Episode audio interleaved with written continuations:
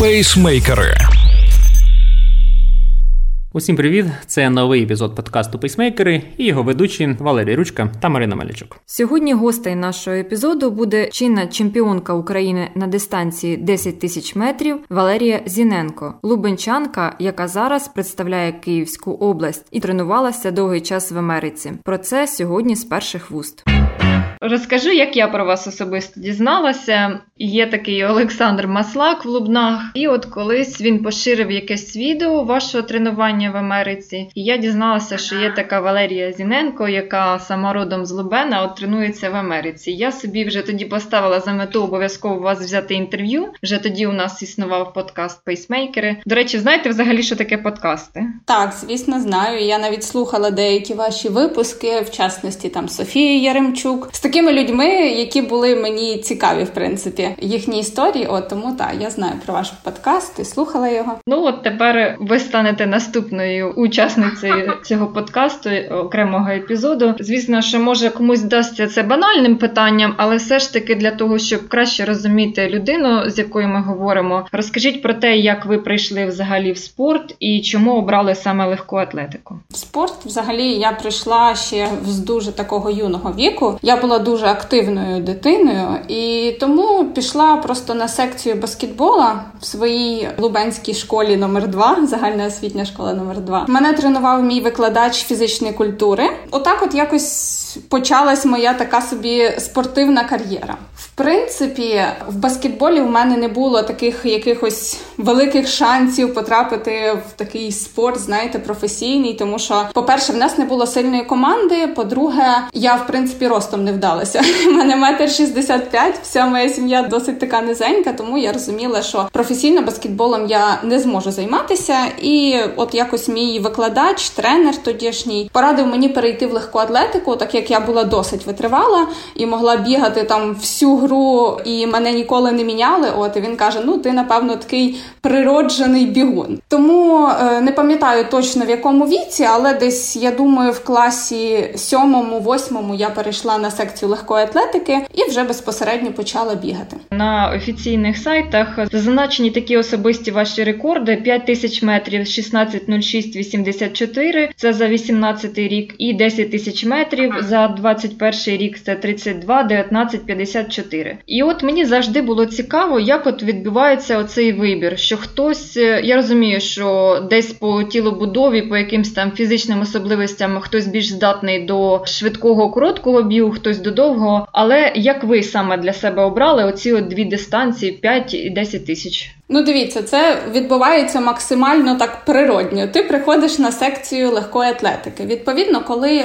ти ну дитина, ще можна сказати, та ти навчаєшся в школі, приходиш, тренер не дає тобі відразу так. Ти будеш бігати 10 тисяч метрів або 5 тисяч метрів. Всі починають з таких, як ми говоримо, спринту. Та бігаємо 100, 200, там 400. І відповідно тренер уже бачить, до чого ти більше схильний, що тобі от більше суто тобі личить. От коли я перейшла на секцію легкої атлетики, мій перший тренер Паляшкін сказав мені: я пам'ятаю, як сьогодні, ти прирожденний спринтер. І ми з цього так сміємося по цей день. Спринтер це той, що бігає короткі дистанції. Тобто я ніколи не була швидка, ну чомусь він собі так вважав, що я природжений спринтер. От і це все, от перекреслили одні змагання, в яких я приймала участь. Це був там якийсь чемпіонат області в Гребінці, чотирьохбор'я. Тобто ми там бігали тисячу метрів, 200 метрів, пригали, і здається, ми мітали той м'ячик такий малесенький. От і тисячу метрів це був останній вид. Так, от на тисячу метрів я здається зайняла друге місце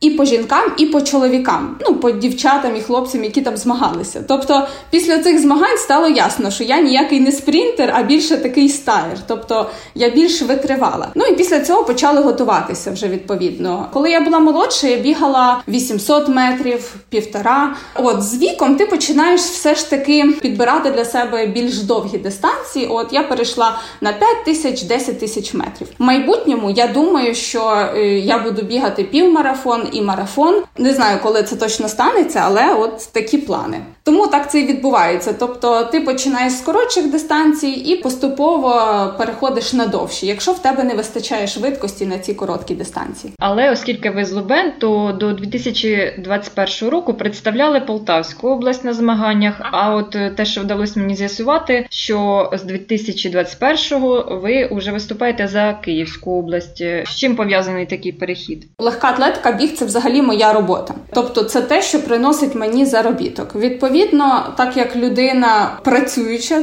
в цій сфері, я знаходжу місце, де мені буде краще, де мене будуть більше підтримувати фінансово, чи можливо там дехто переходить через те, що тренер, який підходить цій людині, представляє іншу область. Я перейшла більше через фінансовий аспект, отак говорити можна. Та тобто Полтавська область. Я її дуже люблю. Вона мене класно підтримувала, але все ж таки вони не могли мені оплатити ті збори, які, наприклад, е, могла забезпечити Київська область. Тому це було пов'язано суто, напевно, з фінансовим аспектом. Але це до вас була така пропозиція? Чи ви шукали, хто б вам міг запропонувати кращі там фінансові можливості? Ні, насправді ніхто не пропонував. Це просто ну як ви знаєте, всі спортсмени спілкуються один з одним з різних областей, і тому от просто я чула, наприклад, від інших атлетів про їхнє фінансування, що вони можуть дати, от сама ця область. Я почала цікавитись, і от якось все це так вийшло. Тобто ніхто там не переманював, ніхто нічого не не пропонував там. Не так, як в футболі перекупляють. А ні, ні, ні, у нас це не працює. Ні, ну хоча, в принципі, область не завжди може відпустити атлета, якщо ви знаєте. Тобто, якщо область вкладувала великі гроші в цього атлета, вона може запросити в нової області повернути деякі кошти, які були витрачені так на підготовку підготовку цього атлета. От ну Полтавська область в принципі цього не вимагала. Ти там вони тільки можуть по певних аспектах запросити повернення, тобто там харчування, яке платилося, вони не можуть вимагати ці гроші назад. Тобто там за деякі збори, ну але в мене не було їх там познаскільки чи якихось таких за кордоном дуже дорогих. Тому в принципі мене відпустили без проблем. І відповідно змінюється і тренер. Так, взагалі почнемо з того, що тренера я не змінювала. Ви знаєте знаєте, як працює це в нашій країні. Тобто, в нас є тренер, який офіційно влаштований і прикріплений до певного місця, наприклад, до школи вищої спортивної майстерності. В Полтаві я там числилася, і моїм тренером писався Олексій Гончар. Це людина, яка дійсно мене тренувала в минулому. Це був мій другий тренер, який багато в мене вклав. і Я йому за це дуже вдячна. Але останні шість років мене тренував Руслан Савчук. Він є моїм хлопцем і моїм тренером. Тобто я просто числилася по документам документах у Олексія Гончара, але по факту тренував мене не він і ну там такого якогось прямого відношення до мого тренувального процесу останні ці роки він не мав і не ніс. Тобто, перехід у мене взагалі я не відчула цього переходу, можна сказати. Я навіть, якщо чесно, дехто мене питає за яку область е, я виступаю, я говорю за Полтавську, бо ще не звикла до цієї думки, що от я вже за Київську область. От тобто, у мене не було якихось таких змін в плані тренера, але є зміни зміни в самому тренувальному підході, в тренуваннях. Так як мій тренер Руслан, він зараз можна сказати молодий тренер, у якого ще не було вихованців, і тому з кожним роком він, от як можна сказати, вчиться на мені. Так він вдосконалюється. І оцей останній рік він реально став таким переломним. Тобто, ми дуже сильно змінили взагалі підготовку, підключили більше силових, підключили більш агресивні роботи. От в такому плані вона дійсно змінилася. Думаю, що на це вплинуло ще й такий приклад американський американських бігунок, бігунів. От тому дійсно система, сама підготовка вона змінилася, але тренер залишився той самий, який був. Оскільки я стежу за вашою сторінкою в інстаграмі, ви дуже багато останнім часом розказували про травму і те, як намагаєтеся з нею справитися. Взагалі у професійному спорті травма це продовжіть, будь ласка, речення. Я думаю, що травма це досвід в першу чергу. Досвід, який допомагає тобі стати от справжнім професіоналом професіоналом. Ми люди такі створіння, які вчаться от виключно на своїх помилках. Дуже мало, дуже мала частина людей може навчитися на чужих помилках. От скільки б тобі тренер не говорив, розминайся перед бігом, там укріплюй свій кор, розтягуйся після бігу. Ти це зробиш тисячу раз, а на тисячу перший ти такий ой, я так замучився, я сьогодні то сьо, і коротше пропустиш. І відповідно це безпосередньо впливає от на ймовірність отримати травму. Та? Тобто, коли ти травмований, ти переосмислюєш ситуацію, ти е, розбираєшся, чому це сталося, де був промах, е, що не так, що могло це спровокувати, і саме це робить з тебе такого професіонала. Психологічно це не вибиває чи навпаки загартовує? Насправді це дуже вибиває з самого початку. От коли ти травмований, це просто катастрофа. Коли ти отримав травму, особливо в молодшому віці, чесно, це ну це от просто така емоційна психологічна катастрофа для спортсмена. Тобто, да, є якісь такі стадії. От ти травмувався, і спочатку ти не розумієш наскільки це серйозно. Ти думаєш, так, все, я зараз залікую швидко. Ти починаєш прибігати до всіх можливих методів, лікуєш.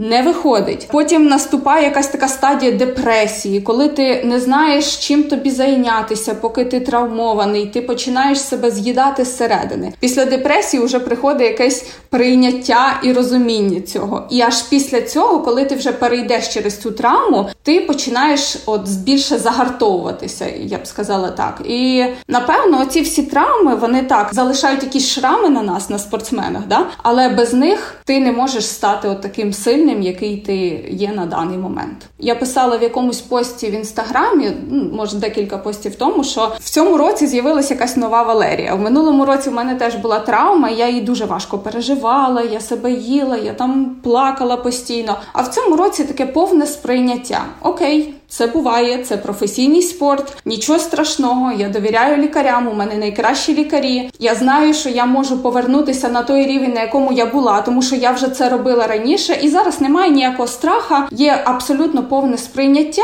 і от відчуваю себе сильнішою емоційно, психологічно, і це класно. А в інстаграмі пишу багато про це зараз, тому що багато моїх друзів травмовані. Під постами може коментарів нема, але люди просто в особисті повідомлення пишуть Лєрка, от перечитуємо твої пости по 10-15 разів, тому що така травма вже теж довго лікуємось, і от надихає, допомагає. Ти розумієш, що немає нічого страшного, що вона пройде. Просто треба час, треба більше зусиль. Напевно, це основна ціль всіх цих моїх постів про травми, тому що, чесно кажучи, мені не дуже подобається про це писати. Краще писати про якісь здобутки, про тренування і тому подібне. Але ну на даному етапі мого життя актуальна саме ця тема. Але взагалі реально поєднувати про продовжувати тренуватися, обстежуватися, лікуватися і відновлюватися. Це ж не любитель, який може просто припинити на два тижні біг, вилікувати свою ногу і далі продовжувати. Це ж фактично як робота у вас. Як це все поєднувати? Ну, дивіться, є травми, які ти можеш поєднати із тренуваннями. Є такі травми, як у мене зараз, що я просто фізично не можу бігати. От, якщо ти можеш бігати, якщо ти можеш тренуватися, якщо твій лікар дає згоду на те, щоб ти тренувався, це супер. Наприклад, у мене було так там десь попередня травма, да, що я могла бігати, то я зранку бігала, потім йшла на процедури і ввечері, наприклад, могла поплавати або кататись на велосипеді. Або якщо після певних фізпроцедур, які були проведені, тобі противопоказано займатися спортом, то ти просто не займаєшся. Тобто стараєшся зробити це все до маніпуляції, які потім відбуваються з тобою, які робить лікар. От і все це насправді дуже просто і дуже природньо. Та все залежно по ситуації, і основна от задача насправді спортсмена, коли він травмований, це все ж таки продовжити тренуватись всіма можливими способами. Тобто, якщо ти не можеш бігати, плавай, якщо ти не можеш там бігати, плавати, крути велосипед, тобто будь-яка активність, яка допоможе тобі функціонально підтримувати свою форму, своє тіло в такому тонусі. Тобто, да, не забути, що ти спортсмен, працювати, працювати не можеш робити одне, роби інше, але працюй. І тоді набагато простіше повернутися в спорт, в професійний спорт. Набагато швидше в тебе відбувається оце відновлення і досягнення того рівня, на якому ти вже був. Тобто побільше активності. Зараз переходимо до найбільш цікавого для мене особисто блоку про біг в Америці. Я розумію, що нікого вже не здивуєш тим, коли наші бігуни їдуть в Кенію тренуватися, але коли бігунка з Лубен їде тренуватися в. Америку на довгий час. Мені цікаво взагалі, як це сталося, що ви потрапили туди і там тренувалися. Сталося це так, що, по-перше, у мене була віза. Ще колись давно-давно я собі її відкрила, просто не знаю для чого, там через спортивного менеджера. У мене була готова віза. Друга причина, чому я взагалі потрапила в Америку, це не було пов'язано насправді зі спортом. Це було пов'язано з моїм хлопцем, який на той момент намагався зробити там документи, і йому треба було прожити там деякий час біля року для того, щоб він зміг продовжити свою грін-карт. Тому для того, щоб більше часу провести з ним, я просто туди поїхала в минулому році. В минулому році мене мучив плантарний фасцит дуже довго. Це навіть було не в минулому, а в позаминулому році. І я приїхала туди взагалі не бігаючи. Він приїхав ще до мене і.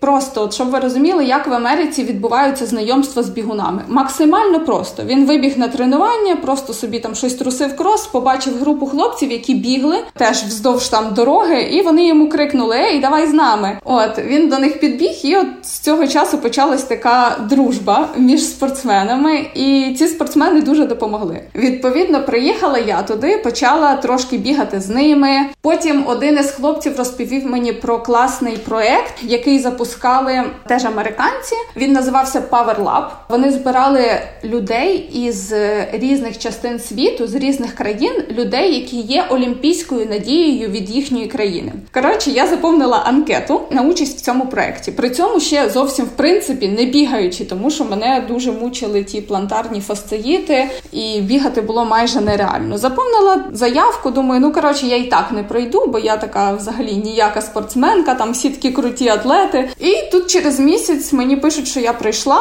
Давайте говорити там по скайпу, давайте ми дізнаємось про вас більше. От, ну щоб ви розуміли, я така кажу: та давайте вже, коли завтра, окей, нема проблем. І потім поклала трубку, та там попереписувались, і я така думаю, окей, а як ти будеш з ними говорити, якщо ти англійською майже не говориш? Тобто, це такий був такий був стрес, ну просто потрапила я на цей проект, вивчила англійську там.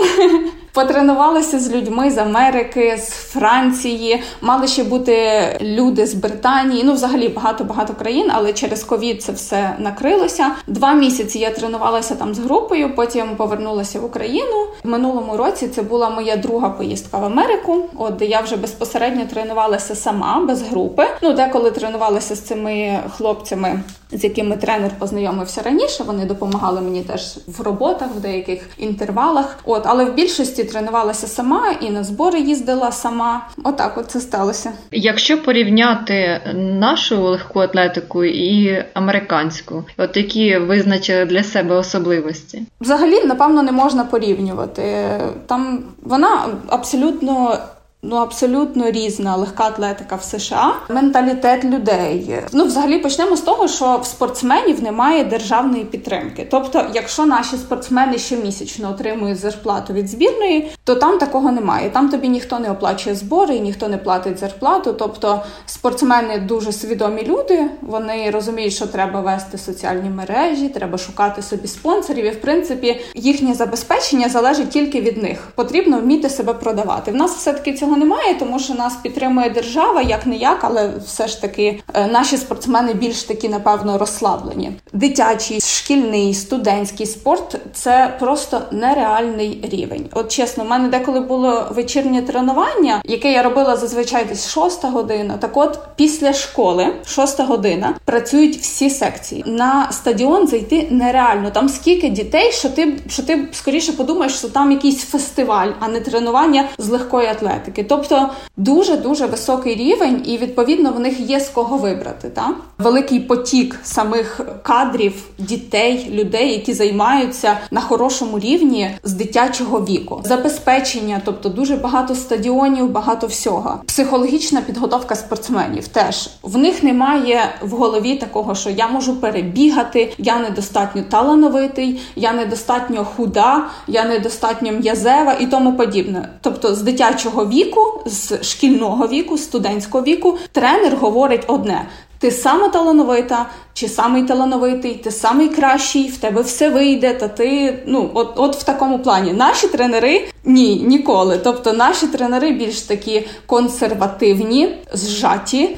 І от немає оцієї впевненості в самих спортсменах. Методика тренувань теж зовсім інша, більш силові вправи, багато спринту, навіть для довгих дистанцій. Професіоналізм самих атлетів однозначно. Наші атлети в порівнянні я знаю, що от, зробили тренування, лягли і можна подивитися серіальчик. Там такого нема. Там ти зробив тренування, робиш собі сам масаж, приймаєш там ванну з епсомом, п'єш якийсь напій, там і от в тебе цілий день таке тренування. Якісь резиночки тягаєш для стопи, для коліна, для того постійно тренуєшся. Тобто, реально, американські атлети це професіонали, на яких треба рівнятися в цьому плані. Ну і рівень життя відповідно все дуже доступно. Харчування в спорті дуже дуже і дуже важливе. Там все досить доступно, будь-які продукти, все дуже просто. Насправді в Америці тренуватися просто, тому що є, я казала, стадіони, є багато парків. Хочеш бігати по ґрунту, будь ласка, хочеш бігати там десь по траві, будь ласка, штучні поля величезні. Будь ласка, приходь, коли тобі треба робити тренування. Тобто там хочеться тренуватися, там тобі не треба ні в кого просити дозвілу, щоб зайти на стадіон, ще кудись. Все дуже дуже просто в цьому плані. Хочеться залишитися там на постійній основі. Ми такого не розглядали ні я, ні мій хлопець, якщо чесно, поки що мені там подобається тренуватися, але все рівно тягне додому,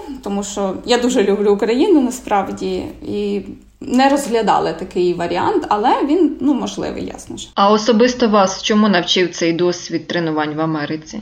Ну, взагалі багато чому, тому що я перечислила, да там як атлети відносяться до своєї роботи, дійсно, як до роботи. То, взагалі, всьому, ну саме основне, напевно, це оцей такий перелом, який стався в голові. Коли я їхала на оцей проект Power Lab, я говорила, я нила ужасно тренеру. Я кажу, блін, я сама повільна, я сама неталановита, я сама сама гірша. От знаєте, от от такі якісь лишилися. Кожен тренер вніс якусь таку долю негативу. Постійно там ти сама товста, ти сама якась то там. Оце наші тренери дуже дуже люблять використовувати якісь таке пригнічення. Приїхала туди, і я якраз тільки починала підготовку. Тобто я думала, що просто я ну мені нема що там робити. Через місяць часу я водила дівчат. Уже тобто я була однією з сильніших в цій групі, хоча дівчата вже приїхали в нормальній такій формі, та у них не було травми. І я зрозуміла, що я реально можу з ними змагатися, тренуватися, і я нічим не гірше. І коли, от ну, наприклад, там був головний тренер цього проекту, який просто він не давав нам тренування, а просто слідкував за нами. І ми з ним говорили. і Він каже: Лєр, ти така талановита, що ти собі навіть не уявляєш. Я не знаю, чому до сих пір ти не біжиш так швидко, як ти маєш бігти. І це було в позаминулому році. І вже в минулому році я поговорила зі своїм тренером і кажу: Окей, я хочу бігти реально швидко, я готова більше працювати. Я знаю, що я можу. От більше таку впевненість дала мені Америка. Ну навіть не сама Америка, як просто люди, яких я там зустріла, які мене напитали, пропитали, як не знаю, як якийсь той бісквітний корж цією впевненістю. Ну коротше, класно. От напевно саме більше це оця впевненість в собі. Про інстаграм-сторінку. От е, ви сказали, що в Америці не треба розраховувати на державу, треба самі скрізь пробиватися. Останній ваш пост це якраз така реклама нових кросівок від North Face. Я вже зрозуміла, що для вас важливо на своїй сторінці доносити якусь корисну інформацію про реабілітацію реабілітацію після травм, можливо, ділитися якимись успіхами, але ви теж для себе розглядаєте можливість через свою сторінку знаходити такі і створювати такі цікаві колаборації спортивні, десь теж можливо ставати якимсь амбасадором якогось бренду. Насправді мені це дуже цікаво, але що я можу сказати, це те, що я досить лінива в цьому плані. Я не вмію себе продавати. Не знаю, деколи буває період, що я веду сторінку, потім я взагалі не хочу її вести, я не веду сторінку, і це великий мій мінус. Я це розумію, і треба з цим щось робити. Я не знаю, що. Напевно, все-таки лінь якась чи що. Ну, от просто є люди, які люблять все знімати. От є там, я слідкую за певними людьми, які та от всюди пішли, все зняли. У мене взагалі не так. Я зараз тренуюся навіть більше, ніж я тренувалася, коли у мене не було травми. Просто це не біг, а це там велосипед, плавання. У мене купа нових знайомств, купа всього, але я це не знімаю, не знаю чому. От просто в мене немає цієї звички дістати телефон і зазняти. Десь ми були в красивих місцях. Я ніколи навіть фотографії не можу зробити. От якийсь такий тип людини, не знаю, треба себе взяти в руки, перевиховати і от почати вести активно соціальні мережі. Тому що в наш час, якщо ти спортсмен і якщо ти хочеш знайти собі спонсора, продати себе, то це є обов'язкова умова. Тобто, навіть коли ми підписували контракт цієї Power Lab, в них було прописана окрема сторінка з мас-медіа. Тобто, ми не можемо відмовитись там від дачі інтерв'ю. Ми повинні вести свою сторінку. Навіть було прописано скільки постів, з якими хештегами ми повинні виставити. Та тобто ніхто не заставляє тебе брехати. От там все так класно, а насправді не класно, хоча було класно. От тобто, це дуже важливо наш час. І якщо ти хочеш мати спонсора, там чи спортивне харчування, чи годинник, чи речі, тобі необхідно це робити. Всі це розуміють, але поки що в мене і взагалі в українських атлетів це не дуже розвинуто, і от якраз цей напрямок бажає бути кращим. Ви зараз чинна чемпіонка України з бігу на 10 тисяч метрів. Це доволі висока планка, але все ж таки я знаю, що багато спортсменів, коли в них запитуєш про плани, кажуть. Та не буду там нічого говорити, ще наврочу, ще не вийде. Потім як як я буду за свої слова відповідати, але все ж таки, не говорячи навіть там мовою цифр, яку мету перед собою ставити далі? Я почну взагалі трошки не з того, а з того, що це дійсно спортсмени нічого не говорять. І як показав мені досвід, я так само десь до минулого року нічого не говорила. От там я не знаю, може бути, але ну самі ти там собі робиш якийсь план, що ти хочеш, куди ти хочеш, які змагання. От, але нікому не розказуєш, тому що дійсно наврочить. Є якийсь такий прикол. В цьому році все змінилось, тому що все-таки треба говорити. Це заставляє тебе, от як людина, яка відповідає за свої слова, дотримувати слова і робити максимум, щоб ти це зробив. Тому в цьому році, так як я планувала виконати норматив на Олімпійські ігри, я розповіла всім знайомим, всім незнайомим, що я планую це зробити, і робила все, щоб це зробити, дійсно, щоб підтвердити свої слова. Але я травмувалася, і в цьому нема нічого катастрофічного, тому що ти робив все, що ти міг, але сталася така обставина, і в цьому нема проблем. Але якщо ти розповідаєш іншим людям про це, у тебе немає шансу прохалявити якесь тренування. Або якщо ти всім розповів, що все, я от за рік вивчу англійську мову, то ти мусиш її вивчити, тому що знайдеться одна людина в інстаграмі, яка скаже: Гей, Лєрочка, а що там з твоєю англійською? А що там не знаю з твоїми водійськими правами? Ти ж казала, що ти це зробиш. Тому дуже важливо, от якраз таки розповісти всім і просто от триматися цього напрямку і робити. В цьому році був такий план детальний, де я мала виступати, на яких змаганнях, якого числа, на який день з гір. Все було розписано по поличкам. Все це злетіло через травму. Нема проблем, живемо далі, працюємо далі. На даний момент, чесно, планів прям супер таких грандіозних нема, тому що я не знаю, коли насправді оця травма мене нарешті відпустить. Тому що, як сказали мені лікарі, ти розумієш, поки заспокіється нерв, поки це все відновиться, може пройти і місяць, і два, і три, і ніхто тобі точно не дасть якогось терміна. Тобто, якщо ти зламав кістку, це все дурня. Це все заживе там. От тобі скажуть три тижні там даєш спокою, і все через три тижні вперед за ордінами. Тут це не працює така система, тому я просто зараз чекаю, намагаюся підтримати таку свою фізичну активність, форму на максимальному рівні. Ну і просто я б сказала, чекаю, та змирилася і працюю далі. В майбутньому я взагалі планую осінь побігати шосе. Не думаю, що я восени побігаю доріжку. Чесно, не хочеться. Хочеться більше на шосе, хочеться спробувати, можливо, півмарафон, але це ще не точно. Але от таких, щоб точно змагань, які я запланувала бігти, їх немає. Тільки через те, що я до сих пір травмована і до сих пір мене мучить ця травма, і я не знаю, коли це все минеться, заживе, і я зможу повноцінно повернутися до тренувань. Якщо вже заговорили про такі високі цілі, про плани, чи є хтось, е, хто вас надихає, за ким ви стежите, мотивуєтесь і на кого рівняєтесь? Чесно кажучи, немає.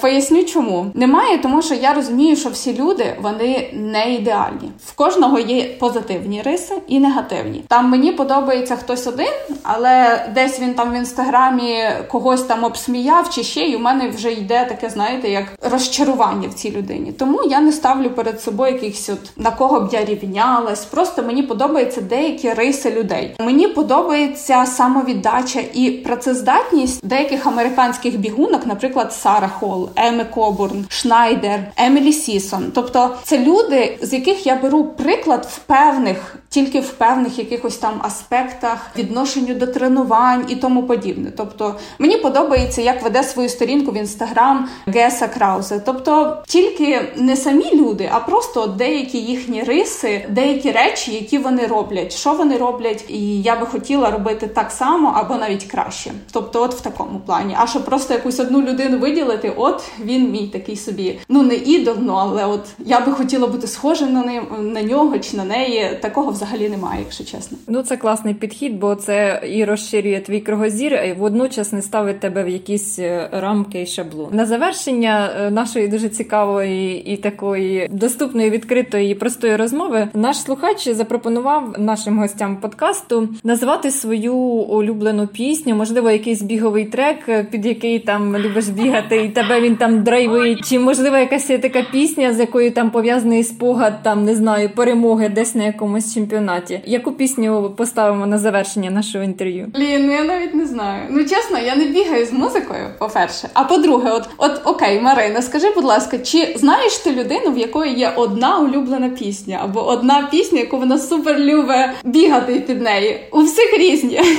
У мене немає такої пісні. Чесно, я бігаю дуже рідко з музикою, але якщо бігаю, то скоріш за все це там якийсь 50 Cent, старі пісні або Snoop Dogg. Але ну давайте включимо Томі Волкер Angels. Це пісня, вона взагалі не драйвова, але це пісня, яка в мене останній, напевно, місяць дуже часто з'являється на повторі в машині всюди, куди б я не їхала. От це така пісня, яка зараз останній не знаю, там місяць чи два тижні дуже часто в мене крутиться. Тому Angels. Save praise for a better man. No need for your touching eyes. There's nothing I understand. I'm with the lost and dance along when you're on your own. Take care of your broken soul.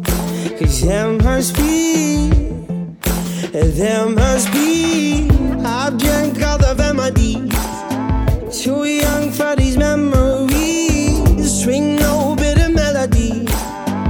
False hope from the teeth of the enemy. So long oh, when you're on your own. Take care of my broken soul. Cause there must be, there must be angels guiding the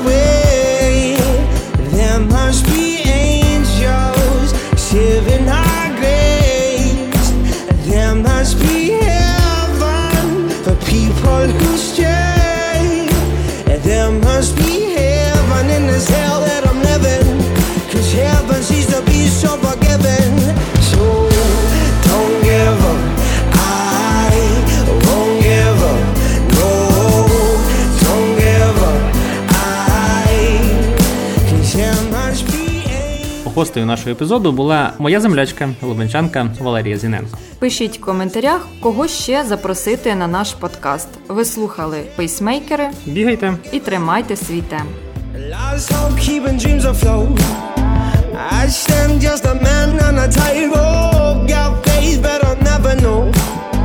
She rings when I look through my telescope.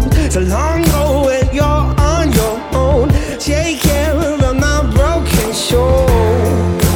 him.